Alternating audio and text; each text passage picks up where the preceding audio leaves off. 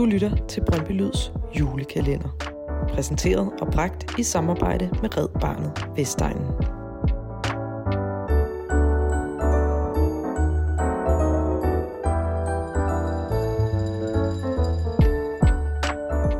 Frivillighed, fællesskab, samarbejde og den der helt særlige Brøndbyånd, der hersker på Vestegnen. Det er noget af det, der kendetegner det bånd, vi har til hinanden.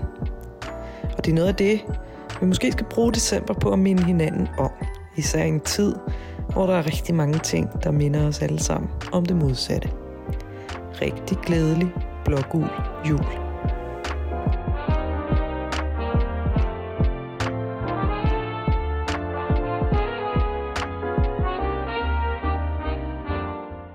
Jeg hedder Mikkel. Øhm, jeg har været i Brøndby mange år. Jeg er en del af det frivillige miljø over i Brøndby Support, hvor jeg har det daglige ansvar for øh, grillen og står for maden derovre.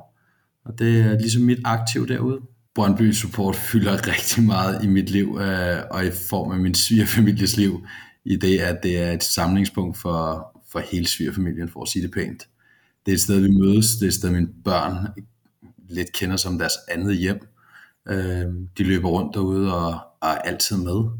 Vi sørger for at prøve at lave nogle arrangementer, også ude for kampdag, hvor det er, at vi er jo bare en stor familie ude i Brøndby Support, og, og vi hjælper hinanden på de punkter, vi kan, så Brøndby Support fylder rigtig meget, og jeg vil sige familiemiddag privat, der fylder Brøndby Support også meget, fordi vi snakker også meget om det privat.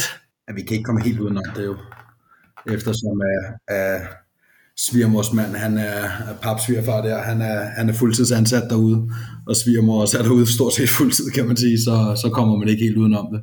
Vi er jo en blandet skare af, af mange forskellige typer mennesker. Der er folk, der kommer derude, fordi uh, de har et behov for, for fællesskabet i hytten, uh, og det hjælper dem i deres hverdag. Der er folk, der kommer ud, fordi de bare gerne vil give en, en hjælpende hånd. Så er der folk, der ikke kan lade være med at komme derud. Og så jamen, så er det jo bare, at vi har den her familiestemning, når det er, vi er samlet, og man øh, har den irriterende lille søster, man også driller derude, og, og mor og far, der render rundt et eller andet sted, ikke? Øh, hvis der skulle være et eller andet, og vi hjælper hinanden på godt og ondt. Ikke? Og det er jo det, det, er jo det, det handler om. Det er super vigtigt, at vi får, får nye kræfter ind, og jeg vil sige, det seneste halve år har vi fået rigtig mange nye kræfter ind, og det er helt fantastisk at der er så mange, der stepper op om det og gerne vil give en hånd derude. Øh, vi kunne ikke ønske os mere. Vi havde et fantastisk arrangement i søndags øh, for de frivillige, hvor vi ligesom fik sagt god jul, og, og der blev formanden gav en lille gave til, til de frivillige, der havde været derude. Og det var også bare fantastisk. Vi havde en dag besøg af vores kære tidligere spiller Daniel Lager kom forbi, ikke? I, øh, i det med frivilligskabet også, at, øh, at der blev pakket julegaver ud, ind ude i hytten i, i samarbejde med fanafdelingen jo, som stod for det. Øh, og der kom Arkers Fond jo og, og hentede julegaver også jo. Så det var jo fantastisk. Jeg er jo køkkenchef til dagligt i, øh, i en kantine, hvor det er, at øh, vi ikke bespiser så mange. Vi har cirka 100 brugere om dagen, og, og det er jo fantastisk, at de kommer og hygger og nyder at komme og spise der. Men op til jul, der er en tradition med, at jeg køber et juletræ til, til kantinen, og øh, så kontakter jeg et nærliggende børnehjem eller bosted, for at høre, hvordan vi kan hjælpe dem op til jul. Og det er tit og ofte med lidt gaver til børnene øh, og til de unge mennesker. Og, øh, og så får jeg børnenes ønsker, eller de unge menneskers ønsker, og øh, dem sætter jeg på juletræet. Og så brugerne af min kantine, de kan få lov til at have egen fri vilje, hvis de har lyst til det, og, og tage et juleønske og købe en gave, komme ned og aflevere den til mig, og så sørger jeg for, at de bliver bragt til bostedet, sammen med lidt ekstra sponsorgaver og noget, jeg får samlet ind i, igennem måneden til, til de her børn, så de også har lidt i løbet af året. Det startede egentlig for nogle år tilbage, da jeg var køkkenchef inde i en, i en, i en anden øh, personalrestaurant, hvor det var, at øh, der var rigtig mange brugere af huset, og der, der var det et samarbejde med, med nogle af de andre øh, virksomheder i huset, som, som synes det kunne være en rigtig god idé, og vi prøvede at hjælpe nogle af de unge mennesker, som ikke havde nogen forældre og ikke havde nogen at sidde med juleaften andet end de fantastiske pædagoger og, og, og personale derude på de her bosteder, der hjælper dem. Øhm, så vi synes, de skulle have noget glæde i form af nogle gaver og noget. Og når man kommer ud med sådan et juleønske i en forretning eller en speciel butik, fordi det er jo alt for en airfryer til et gavekort, eller jul til et skateboard, de ønsker sig, så er butikkerne simpelthen så søde, så de giver jo også noget ekstra med, fordi de synes, det er jo en, en super god tanke, ikke? Øhm, og børnene bliver jo bare forkælet godt og grundigt, og det er det, det handler om op til jul. Og så kan man sige, at i år har jeg så prøvet at gøre, at der måske kom lidt mere hen over året, at det ikke kun var jul, så jeg har fået indsamlet diverse billetter til biograf og til øh, Brøndby Stadion også. Der har fanafdelingen været så sød og, og hjælpe med at, at skaffe nogle billetter til de unge mennesker, kan komme ind og se noget fodbold her i, i foråret.